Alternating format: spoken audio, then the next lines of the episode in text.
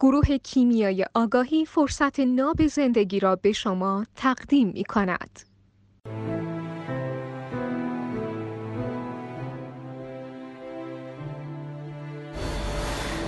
توی فایل قبل درباره تنهایی صحبت کردیم. فرمودید که نمیشه فقط باشیم تو خونه بدون اینکه کتابی بخونیم فیلمی ببینیم یا هر چیز دیگه ای از مکانیزم های فرار استفاده کنیم.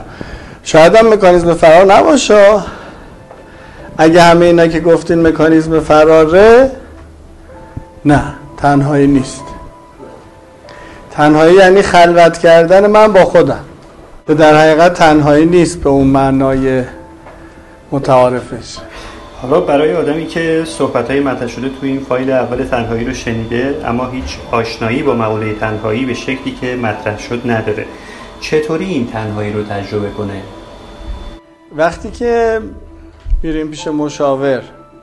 و اونطوری که باید و شاید مشاور باشد و مراجع هم باشد و رفتار کند. این یعنی آنگونه که بایسته و شایسته است. این دو با هم تعامل کنند. در حقیقت انگار که مراجعه کننده داره با خودش حرف می‌زنه خودی که یه سری چیزهای دیگه ای که اون بلد نیست و بلد و از مشاورش مشاوره می‌گیره. اگه این نقش رو با خودمون بتونیم بریم میشه همون تنها بودن من با خودم. و از توش نلسون ماندلا و عارف در میاد. نه.